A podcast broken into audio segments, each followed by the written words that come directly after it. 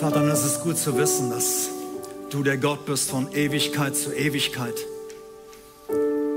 Dass du dich nicht änderst. Du warst, du bist und du wirst sein. Trotz aller Umstände, gegen alle Umstände. Und das ist gut zu bekennen, das ist gut auszusprechen. Amen. Marc, in diesem Dienst stehst du seit 20 Jahren. Damals als junger Mann mit Leidenschaft, jetzt ist da noch ganz viel Leidenschaft. Und du bist in die Jahre gekommen. Und das wollen wir ganz bewusst auch angehen. Und viele haben gesagt, ich würde gerne so ein Grußwort sagen. Und Grußworte, das ist ja sowas, moderne Christenverfolgung. Also wenn man so in einer Veranstaltung da sitzt und sich das anhören muss, was da Leute erzählen. Deshalb haben wir gesagt, ja, ein paar Leute dürfen was sagen. 45 Sekunden sollen sie etwas zu dir sagen. Und wir haben 2 Clips zusammengeschnitten, nicht alle konnten kommen. Und es sind Freunde von dir, die dir gleich etwas sagen werden. Und einer darf länger reden. Wir haben deinen Freund eingeladen, Renke Bohlen. Er ist Pastor Kirche im Pott. Herzlich willkommen. Du wirst so zwischen diesen ganzen Grußworten ein spezielles Wort von Gott haben. Für Marc, aber natürlich auch für die Gemeinde. Du hast gefragt, soll ich über Marc predigen oder soll ich über Gott predigen? Ich habe gesagt, besser über Gott. Und da kommt Marc auch drin vor. Von daher freuen wir uns auch auf deine Botschaft, wünschen dir Gottes Segen. Und wir hören jetzt die ersten 4 Grußworte für dich und dann Renke.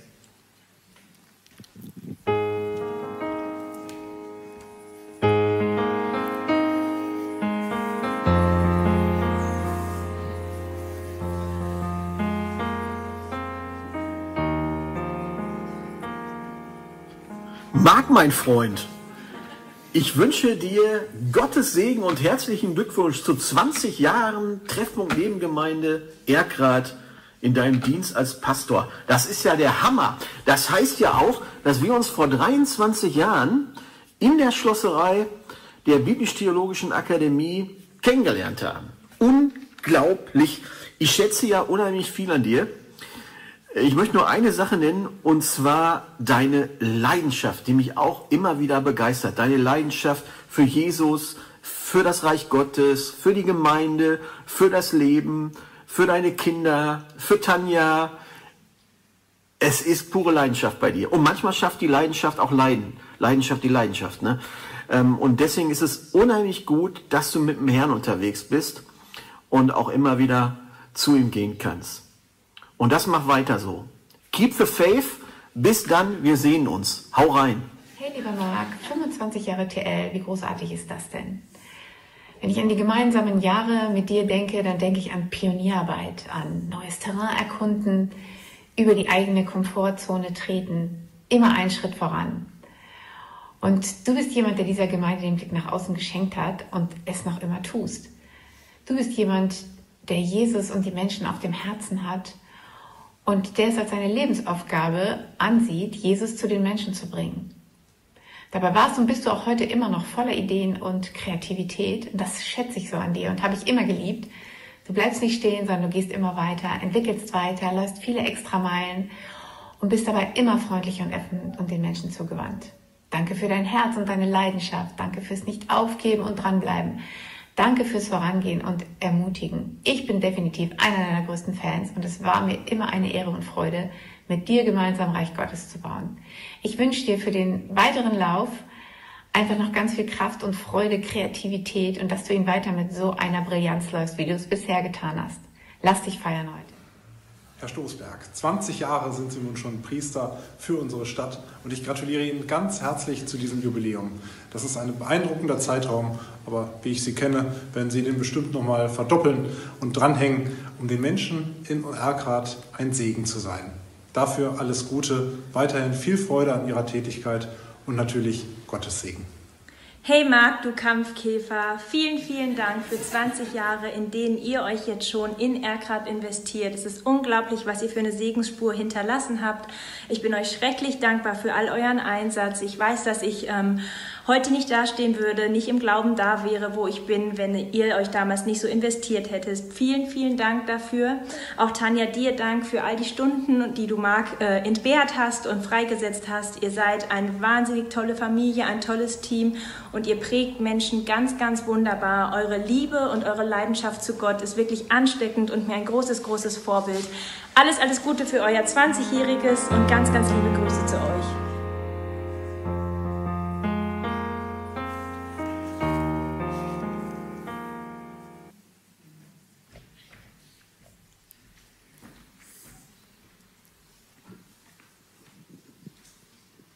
Kampfkäfer, habe ich noch nie gehört. Schön. Vielen Dank, dass ich hier sein darf. Es ist eine Ehre, dass ich zu diesem Jubiläum predigen darf. Das ist wirklich eine riesengroße Ehre und das war für mich auch keine Frage, dafür Platz zu machen und sofort Ja zu sagen war nicht. Aber ich habe erstmal geguckt, ob es terminlich passt. Aber das war völlig klar. Denn Marc Stoßberg ist wirklich, wirklich ein langer Freund. Ich habe mal versucht rauszufinden, 1999 vermutlich, 98, 99, irgendwas, haben wir uns das erste Mal in Berlin getroffen und kennengelernt. Und seitdem ist es alles, was hier gerade heute gesagt wurde, kann ich nur 100% unterstreichen. Und euer Pastor hier in dieser Kirche, eure Pastoren mit Schanowskis und euch beide, ich glaube, ihr wisst hoffentlich, was ihr hier habt und was für eine unfassbare Gemeinde ihr habt, was ihr schätzen könnt. Und ich glaube, ihr dürft als allererstes mal einen riesen Applaus an Liesel und Martin geben, denn die haben dazu beigetragen,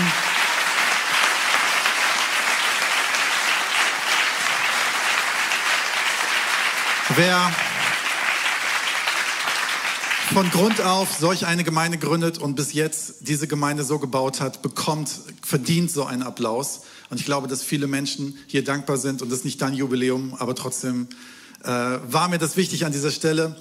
Und lieber Marc, du bist jemand definitiv, mit dem man gerne zusammen sein möchte. Ich erinnere mich an zig Snowcamps, die wir zusammen leiten durften. Ich war Jugendpastor, du warst Jugendpastor und wir haben so manche Sachen gemacht, die will ich hier gar nicht erzählen, weil ich nicht weiß, ob im Nachhinein uns das noch irgendwie angerechnet werden kann.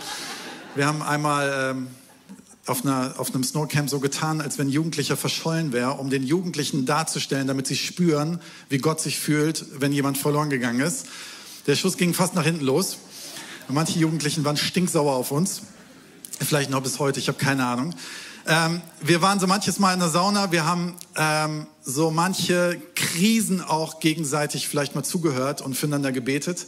Und ich würde auch heute hier auch nicht stehen. Wirklich hier nicht stehen, wenn es dich nicht geben würde, wenn es euch nicht geben würde. Ich weiß noch, vor ein paar Jahren war ich in einer meiner größten Krisen und habe dich gefragt, ob du jemand sein möchtest, willst, kannst, der für mich betet in dieser Zeit ganz besonders, bevor wir unsere Gemeinde gegründet haben. Und du hast sofort Ja gesagt und das schätze ich sehr, sehr an dir. Du bist unfassbar humorvoll und an deiner Seite fühlt man sich eigentlich immer nur besser. Ein Zitat, was ich gerne mitbringe, ist von Augustinus von Hippo. Er hat einmal gesagt, Hoffnung hat zwei schöne Töchter oder zwei schöne Söhne. Hoffnung hat zwei schöne Töchter. Sie heißen Wut und Mut. Wut darüber, dass die Dinge so sind, wie wir sie sehen. Mut, um sie so umzugestalten, wie sie sein sollten. Und ich finde, dass dieses Zitat absolut zu dir passt. Ich habe dich, glaube ich, selten wütend erlebt.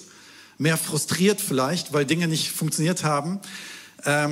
Aber das passt zu dir so dieses, ich merke bei dir eine unfassbar positive Wut, Frustration, dass diese Welt manchmal wirklich eine Welt ist, wo es nicht gut läuft. Wo Menschen kaputt gehen, wo Einsamkeit ist, wo Menschen verloren sind. Das hast du früh schon gezeigt als Jugendpastor, hier als Jugendreferent in dieser Gemeinde, wo du hast so gekämpft dafür und gebetet und gefastet manchmal, dass Jugendliche den Heiligen Geist erleben. Und ich glaube, das tust du bis heute für diese Gemeinde und für Menschen. Und das schätze ich sehr, sehr an dir. Und ich glaube, dass du nicht nur Wut hast, sondern du hast eine extreme Mut. Dinge zu erfinden. Und wer Marc kennt, weiß, der ist für alles gut, mal zu überlegen, auch mal außerhalb der Box zu denken und zu überlegen, wie können Dinge vielleicht auch mal passieren, außerhalb dessen, was wir vielleicht schon kennen. Und ich möchte heute über etwas predigen, und zwar nicht über deine Vergangenheit, weil hier wird viel über dich gesprochen, wie du bist und wie du warst und hoffentlich auch noch sein wirst. Und das ist Halbzeit deiner Dienstzeit, würde ich mal behaupten. Aber ich möchte gerne was in euch, in uns und in dich hineinsprechen mit dieser Predigt. Mein Titel ist, lebe, was Gott dir versprochen hat. Und lieber Marc, ich glaube, dass Gott das Beste noch für dich vorhat. Das ist kein einfach so ein Spruch, den man gut bringt vorne auf der Bühne, sondern ich glaube wirklich, dass die besten Jahre noch vor dir liegen und dass Gott etwas für dich versprochen hat, was du auspacken darfst, was du vielleicht dich schon in der Vergangenheit nachgesehnt hast und noch nicht gesehen hast. Wenn wir ins Alte Testament schauen, dann sehen wir eine Geschichte des Volkes Israel, und die Hälfte des Alten Testaments ist davon geprägt von dem Volk Israel, wie sie einen Weg geht und für ihren Weg kämpft. Aus der Sklaverei, durch die Wüste, in das verheißene Land. Und vielleicht fühlt sich mancher hier in diesem Raum genau so, dass er sagt, mein Leben lang habe ich das Gefühl, Gott hat irgendwas versprochen in meinem Leben, aber ich durfte es noch nicht auspacken. Ich habe das Gefühl, vielleicht ist es noch nicht richtig erreicht zu haben. Dann stehen Menschen auf der Bühne und erzählen davon.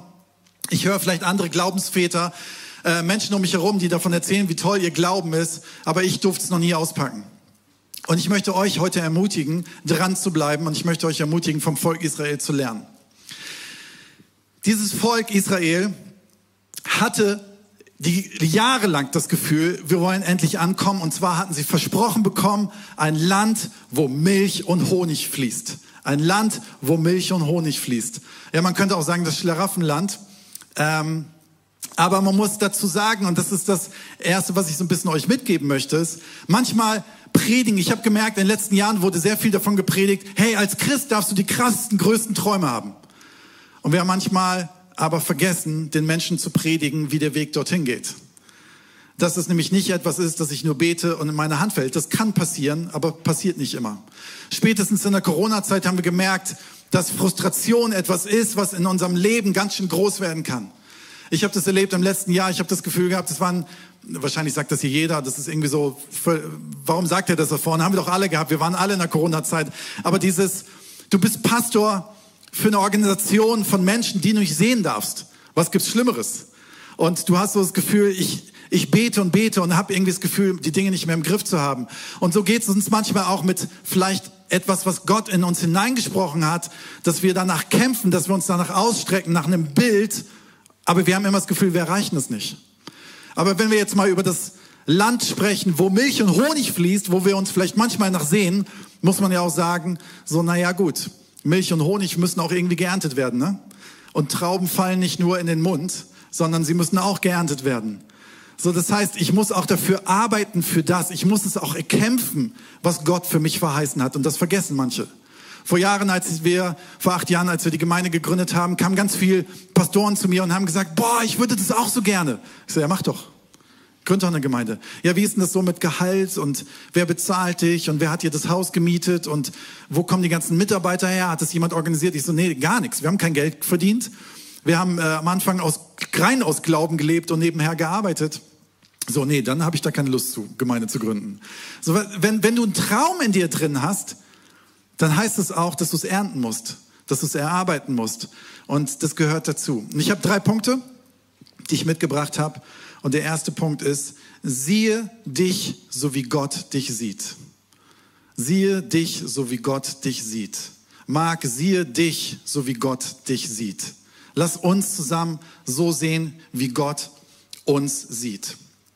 Ich weiß nicht, ob du folgenden Namen schon mal gehört hast. Schamur, jemand sein Kind schon mal so genannt? Schafat, Gadil, Amil, Goil, Nachbi und weitere Namen. Schon mal jemand gehört? Schon mal jemand seinen Hund danach benannt, sein Kind danach benannt, seinen Kanarienvogel? Ich noch nicht. Aber wir haben schon mal folgenden Namen gehört. Josua und Kaleb. Josua und Kaleb haben wir schon mal gehört.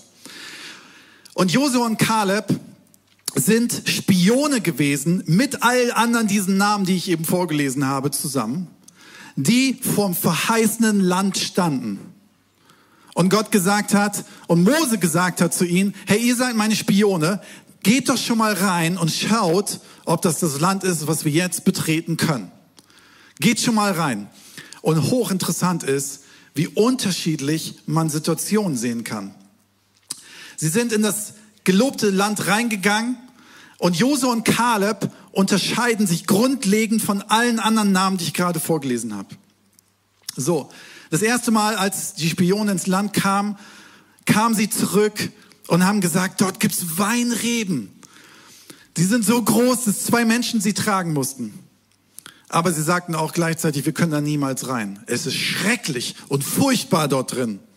Und in 4. Mose 13, Vers 33 heißt es, sogar die Riesen, die Anakita haben wir gesehen. Wir kamen uns neben ihnen wie Heuschrecken vor und in ihren Augen waren wir das auch. Wie schrecklich muss das verheißene Land sein, dort reinzugehen. Das kann nicht das verheißene Land sein. Das ist ängstlich, das machen wir nicht. Da ist zwar irgendwie so eine Faszination, aber es macht mir auch Angst. Kennst du das? Dass du das Gefühl hast, du bist in was hineingerufen worden? Kennst du das, dass du das Gefühl hast, Gott hat dir etwas gesagt, was dein nächster Schritt ist und du merkst aber, ich kann es vielleicht gar nicht. Ich habe gar nicht genug Geduld, um irgendwie Kinder großzuziehen. Ich habe 3 Töchter und 2 Zwergkaninchen. Ich habe Probleme genug. Wisst ihr, kann ich das? Nee, ich kann es nicht. Kennst du dieses Gefühl? Vielleicht denkst du manchmal, ich bin nicht klug genug, um diese Dinge zu tun, die von mir verlangt sind. Ich bin nicht schön genug, ich bin nicht witzig genug, ich bin nicht gut genug, ich bin nicht wohlhabend genug, um das zu leben, was Gott vielleicht für mich vorgesehen hat. Und genau diese Gedanken halten uns davon ab, Schritte zu gehen. Genau diese Gedanken halten uns davon ab, den nächsten Schritt zu gehen. Und ich möchte dich ermutigen, dich nicht abhalten zu lassen von diesen Gedanken. Den Bericht von den Spionen, was mir dort auffällt, bei denen wird's immer dramatischer. Kommt manchmal mir auch bekannt vor, bei uns Menschen. Wenn wir vor einer Herausforderung stehen, dann kalkulieren wir die Größe der Gefahr mit meinen Möglichkeiten. Ich sehe die Größe meiner Aufgabe. Marc, du hast vielleicht mal die Größe deiner Aufgaben, die sich immer wieder verändert haben in dieser Gemeinde gesehen. 4 Musketiere, all diese Sachen, die du getan hast und hast vielleicht gesehen, meine Möglichkeiten passen gar nicht dazu. Und interessant ist, ich möchte es kurz nochmal durchgehen, diesen Bericht der Spione. Am Anfang waren sie sehr sachlich. In Vers 27, wir kamen in das Land, in das du uns geschickt hast. Dort fließen in der Tat Milch und Honig. Und das hier sind Früchte, die dort wachsen. Doch die Menschen, die dort leben, sind stark und ihre Städte sind sehr groß und gut befestigt. So, das ist erstmal so sachlich. Gut, das ist so, ne? Vielleicht so, dass wir eine Aufgabe vor uns haben, als ich eine Gemeinde gegründet habe, okay, wir gehen ins Ruhrgebiet, so, da ist nicht immer alles rosig, wir ziehen an die A40, wir haben zwischen der A40 und der A43 gewohnt, attraktiv ist es nicht und ich habe sachlich gesehen, gut, das wird ein bisschen herausfordernd, was wir tun.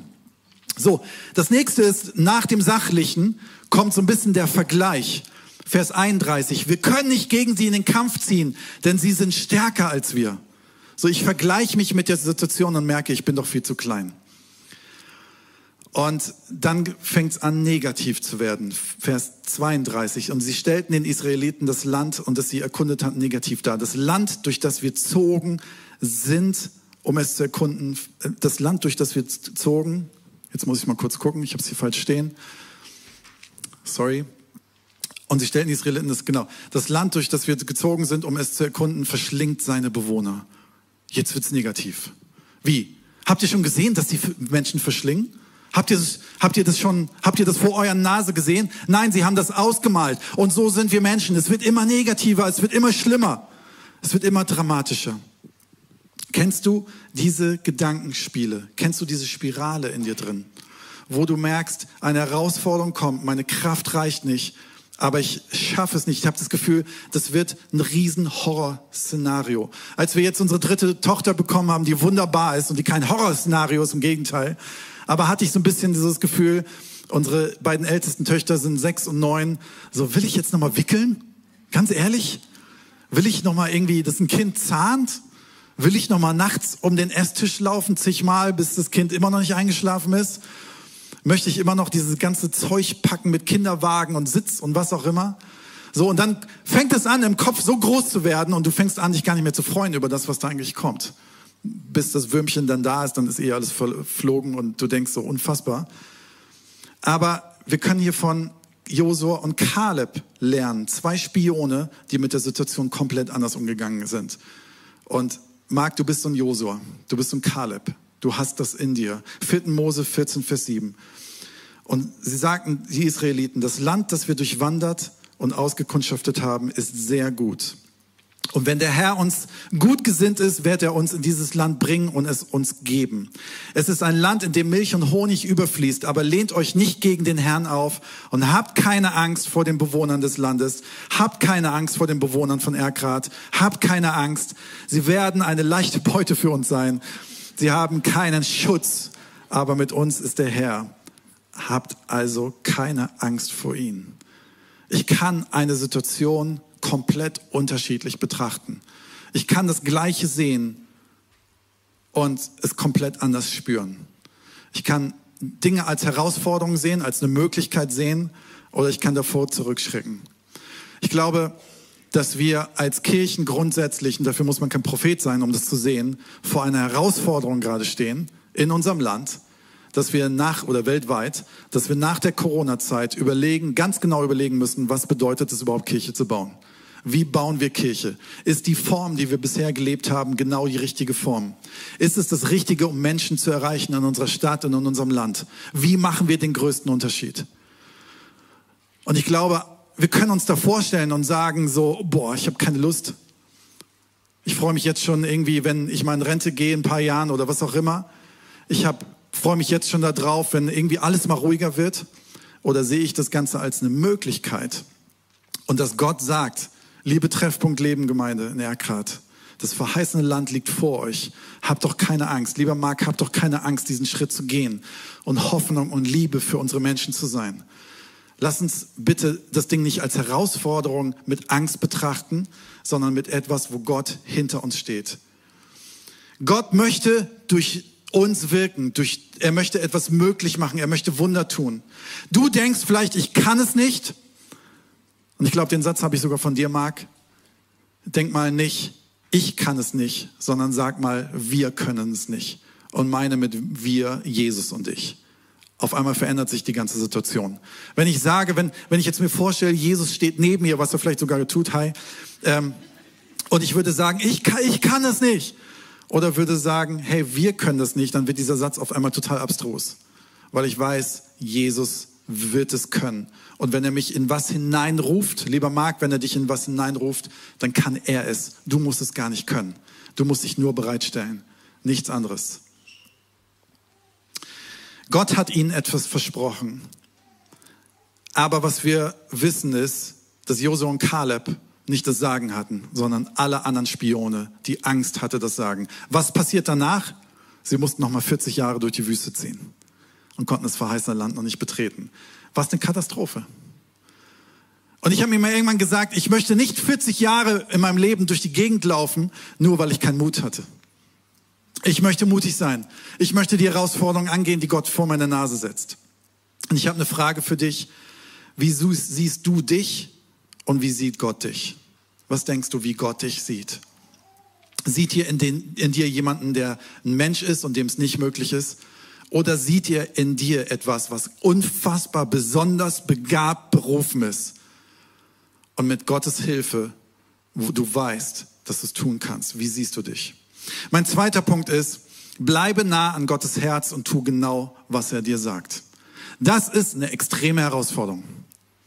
Wir hören von dem Volk Israel, dass sie durch die Wüste laufen mussten, weil sie nicht den Mut hatten, direkt ins verheißene Land zu gehen. Dann kommen sie ins verheißene Land und dann ist da diese blöde Stadt Jericho. Mir ging es letztes Jahr so, hey, der erste Lockdown ist vorbei. Cool, wir können wieder Kirche bauen, so wie wir es früher kennen. Kommt der schlimmere Lockdown. Wir dürfen abends um 10 nicht mehr irgendwie vor die Tür oder was auch immer. Und denkst du, was soll das denn jetzt? Und ich kann mir vorstellen, damals für das Volk Israel war das so wie, wir haben jetzt hier den Jordan überquert, wir sind jetzt hier rüber, wir können jetzt das verheißene Land, hey, komm, gib mir die Milch und Honig und was auch immer. Und dann kommt diese Stadt, die uns daran hindert, unser verheißenes Land einzunehmen. Aber was machen sie? Viele von euch kennen diese Geschichte. Gott sagt ihnen etwas. Und man könnte, wenn man das objektiv betrachtet, sagen, wie albern ist denn das zu tun? Gott sagt ihnen, geht zu dieser Stadt nicht mit allen euren Kriegszeug und brecht die Mauer ein. Sondern er geht zu ihnen und sagt, lauft 6 Tage um die Stadt und haltet eure Klappe. Wie? Spazieren gehen? Um die Stadtmauer? Das haben wir doch in der Kriegsschule ganz anders gelernt. So funktioniert das nicht, lieber Gott. Doch, lauft um die Stadt und haltet euren Mund. Ich weiß mittlerweile nach ein paar Jahren Pastor sein, warum sie ihren Mund halten sollten. Denn wir Menschen neigen nämlich dazu, wenn wir etwas tun, was wir nicht verstehen, dass wir anfangen, uns negativ zu beeinflussen durch unser Gerede. Und wir Menschen sind dann so, wir laufen um die Stadt und sagen so, hast du verstanden, warum wir rumlaufen? Nö.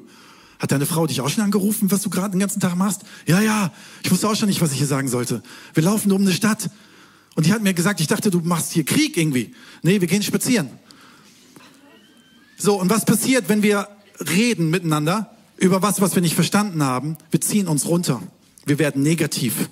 Und wir fangen an, hören auf, Krieger zu sein für Gott und das zu tun, was er uns gesagt hat.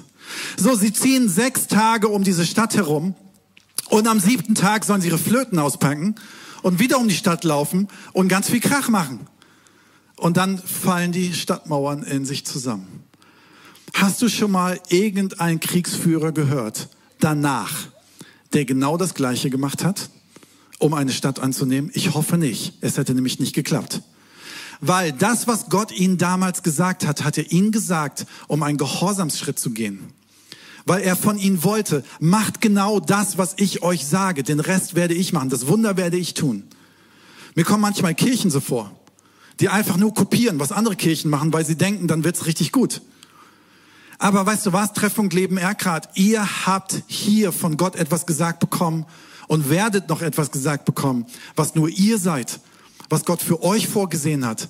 Und vielleicht sagt er zu euch, auch ihr seid 6-mal um die Stadt laufen, ich habe keine Ahnung. Oder um Gebäude oder sonst irgendwas. Und vielleicht kommt ihr euch albern vor, mal zu fasten. Vielleicht kommt ihr euch albern vor, zu spenden. Vielleicht kommt ihr euch albern vor, dass eure Nachbarn sonntagmorgens ausschlafen und ihr hier zur Gemeindefahrt morgens um wie viel Uhr auch immer, um aufzubauen, um zu proben, um Menschen zu erreichen. Vielleicht kommt ihr euch albern vor, irgendwo rauszugehen in der Sandheide oder sonst wo, um Menschen zu erreichen. Aber wenn Gott es dir sagt, dann ist es dein Gehorsamsschritt. Das Wunder wird er tun. Und er möchte große Wunder tun. Ich frage mich, wie viele Menschen hier gerade vielleicht zuschauen oder hier sitzen und sich gerade nicht wagen, diesen Schritt zu gehen, weil sie denken, es kommt ihnen albern vor. Gott möchte, dass wir gehorsam sind. Das Wunder tut er. Und meine Frage an dich, was hat Gott dir gerade gesagt? Was ist gerade dein nächster Schritt? Mein 3. Punkt ist, gib nicht zu früh auf. Gib nicht zu früh auf. Ich habe mal von einem Arzt gehört, der ein Krankenhaus aufgebaut hat und als er 65 war, mit seiner Frau zusammen nach Brasilien gegangen ist, um ein Kinderheim zu gründen. Und ich war da irgendwie Teenie und habe so gedacht, hä, wie? Mit 65 geht man doch in Rente, da macht man doch nichts mehr.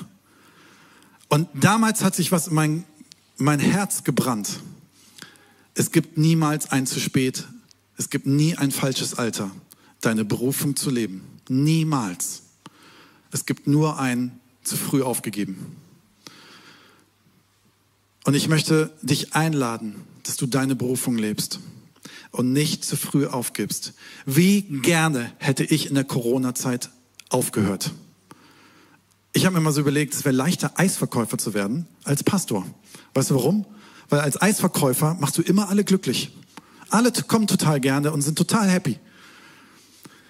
Wie gerne hätte ich im Sommer 2020, als wir in Holland im Urlaub waren, war ich bereit, meine komplette Berufung an den Nagel zu hängen, weil ich einfach keinen Bock mehr hatte. Jede Woche neue Regeln. Wir haben den kompletten Urlaub vom Laptop gehangen und überlegt, wie die Kirche weiter funktionieren kann, weil ständig neue Regeln rauskamen. Menschen frustriert die Gemeinde verlassen haben, Menschen ihren Glauben an den Nagel gehängt haben, Menschen angefangen haben zu sagen, ihr macht doch alles falsch. Ich wusste ja selber nicht, was ich falsch und richtig mache. Du wusstest ja gar nicht, wo oben und unten ist. Und ich bin am Strand spazieren gegangen und es gibt so einen Strandabschnitt in Holland, ich habe keine Ahnung warum, aber Gott hat sich überlegt, da immer zu mir zu reden. Und ich habe Gott an diesem Strandabschnitt einfach gesagt, Gott, hier sind die Schlüssel dieser Kirche. Ich werde Heißverkäufer oder keine Ahnung irgendwas. Sag mir, was ich tun soll. Sag mir einfach, was ich tun soll. Und das Einzige, was ich sehr deutlich gehört habe, war, bleib. Bleib dran. Bleib einfach da. Du musst gerade kein Pastor sein und Zirkus machen. Du musst nicht der Pastor sein, der gerade die beste Corona-Strategie hat und dessen Kirche aufblühend aus der Corona-Zeit rauskommt. Das Einzige, was ich von dir verlange, ist einfach nur da zu bleiben. Deinen Fuß in der Tür zu behalten. Einfach die Stellung zu halten. Mehr musst du nicht tun. Wenn ich mir überlege, das Volk Israel hätte nach dem 6. Tag gesagt, so ein Mist aber auch. Keine Lust mehr rumzulaufen, meine Frau nervt mich schon. Soll nach Hause kommen. Die wären gegangen. Das komplette verheißene Land, die 40 Jahre Wüste, wären für nichts gewesen. Für nichts gewesen. Und hier ist mancher in dem Raum, der soll heute Morgen hören. Bleib. Bleib in deiner Ehe. Bleib in deinem Beruf. Bleib am Glauben. Bleib in der Kirche. Bleib an Jesus. Bleib an dem, dass du einen Traum hast und Gott möchte. Der hat dir nicht einen Traum gegeben, um dich zu verarschen. Der hat nicht einen Traum gegeben, um mit dir Verstecken zu spielen, dass du ihn nicht findest. Sondern er hat dir einen Traum gegeben, damit du ihn erlebst. Aber im Moment ist es einfach nur zu bleiben, mehr nicht zu tun. In 5. Mose 11, Vers 24 steht: Alles Land, auf das ihr euren Fuß setzt, wird euch gehören. Wow. Israel hat eine Zusage bekommen. Da, wo du deinen Fuß hinsetzen wirst, das wird dir gehören. Lieber Marc und liebe ganze Gemeinde hier, da, wo ihr euren Fuß hinsetzt, da ist Gott schon längst vor euch gewesen. Euer Glaubensschritt ist, euren Fuß hinzusetzen, da zu sein. Ihr müsst keinen Kopfstand machen. Ihr müsst nicht die krassesten Glaubenshelden sein, die irgendwann mal im Buch stehen. Ihr müsst einfach nur da sein und nicht aufgeben. Gott hat euch berufen. Und ich möchte euch diesen Mut zusprechen. Meine letzte Frage an dich ist, und dann werden wir gleich noch ein paar Videos sehen über dich, Marc. An welcher Stelle möchtest du Gott neu vertrauen und lernen, durchzuhalten? An welcher Stelle möchtest du Gott neu vertrauen und lernen, durchzuhalten? Ich möchte gerne beten. Jesus Christus, ich danke dir dafür, dass du hier bist. Ich danke dir dafür, dass du hier in dieser Gemeinde bist. Ich danke dir, dass du so einen unfassbar tollen Freund und Leiter, Vater, Ehemann wie Marc Stoßberg geschaffen hast, den wir kennen dürfen, der ein Vorbild ist. Und danke, dass hier viele Menschen sind, die dankbar für das sind, wo er vorweggegangen ist. Und ich möchte dich jetzt bitten um deinen Segen für diese Gemeinde, für Marc, für viele Menschen aber in diesem Raum, die gerade neue Hoffnung brauchen, die vielleicht gerade spüren, dass ihr Traum, der irgendwann mal in ihnen hineingepflanzt wurde, irgendwie verschütt gegangen ist, sie Angst haben, dass es den gar nicht mehr gibt, dass die Verheißung gar nicht gestimmt hat. Ich möchte dich bitten, dass da was Neues aufkeimt, ein neuer Glaubensmut, eine neue Stärke, eine neue Hoffnung. Und ich möchte gerne, lass uns alle die Augen geschlossen halten, hier in diesem Raum einfach gerne fragen. Wenn jemand sagt, ich möchte gerne heute Morgen für mich beten lassen, weil ich das Gefühl habe, Gott hat was in mich hineingelegt, aber ich weiß gerade nicht, was ich damit anfangen soll. Ich habe es verloren oder ich habe den Mut verloren. Ich merke, ich bin frustriert, weil es nicht eingetreten ist. Vielleicht bist du hier heute Morgen und sagst, ich bin aber kein Josua oder Kaleb. Ich bin eher der ängstliche Typ. Da möchte ich dir gerne zusprechen, das ist in Ordnung. Aber die Frage ist, möchtest du, dass Gott mehr macht in deinem Leben? Nicht du, sondern Gott mehr macht in deinem Leben. Brauchst du neue Hoffnung? Brauchst du neue Zusage für das, was Gott in deinem Leben vorhat? Dann lade ich dich ein, dass du kurz deinen Arm hebst, weil ich möchte von hier vorne für dich beten. Keine Angst, du musst nicht nach vorne kommen. Ich werde nicht deinen Namen nennen. Ich möchte dich einfach einladen, dass du dich Gott zur Verfügung stellst. Und einfach sagst, Gott, hier bin ich. Ich möchte mehr. Ich möchte von dir hören. Ich brauche deine Ermutigung, ich brauche deinen Weg, ich brauche, dass du mir zeigst, was passieren soll in der Zukunft. Wenn du das bist, dann melde dich. Ich würde gerne für dich beten. Jesus, ich danke dir, dass viele hier in diesem Raum sind, die sich dir zur Verfügung stellen, die vielleicht gerade an einem Punkt sind, wo sie nicht wissen, wie es weitergeht, wo sie den Mut verloren haben, wo sie nicht wissen, wie können sie ihren Traum leben. Und ich möchte dich bitten, dass du ihnen das zeigst. Ich möchte dich bitten, dass du Übernatürliches in ihrem Leben tust. Heiliger Geist, ich möchte dich bitten, dass du in diesem Moment sie erfüllst mit einer Hoffnung und einer Zuversicht. Ich möchte dich bitten, dass du Möglichkeiten eröffnest. Ich möchte dich bitten, dass du Angst nimmst, dass du Mut schenkst. Und danke, dass Großes vor ihnen liegt. Danke, dass du gut bist in ihrem Leben. In Jesu Namen. Amen. Amen.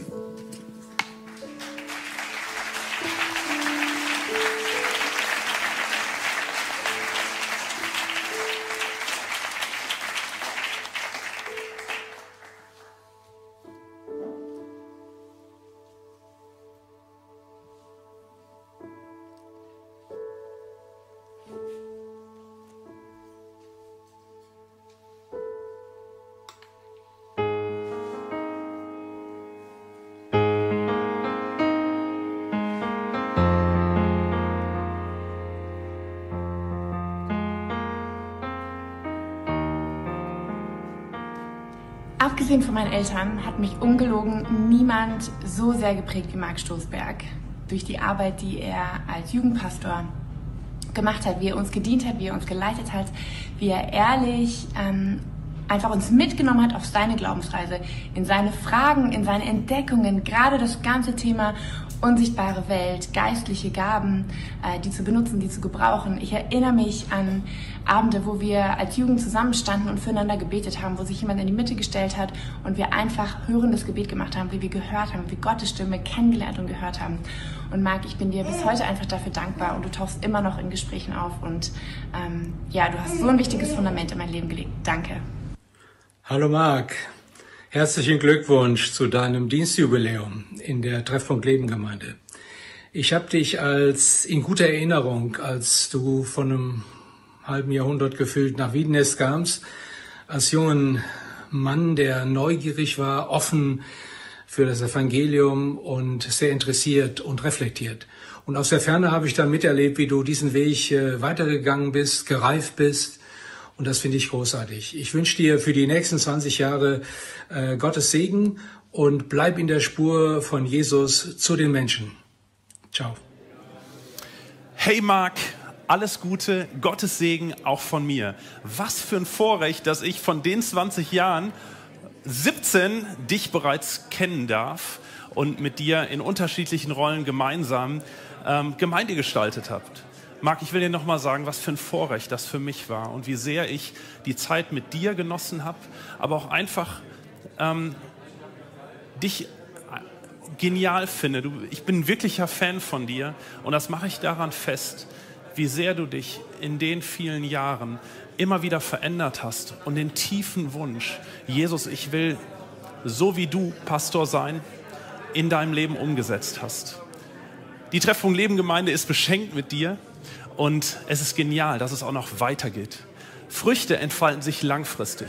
Marc und ich bin ein Fan von dem, was du hinterlässt und was du prägst. Alles Gute, Gottes Segen dir. Wie großartig, dass du, ihr, Tanja und Marc, 20 Jahre bei uns bei TL seid.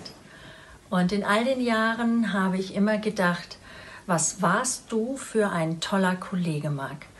Und habe immer gerne mit dir zusammengearbeitet und was man heute sagt, aber wir damals nie so gesagt haben, ist, das finde ich, hast du, wenn ich an dich denke, immer verwirklicht. Du hast das Gold in uns gesucht und hast uns gestärkt und gefördert.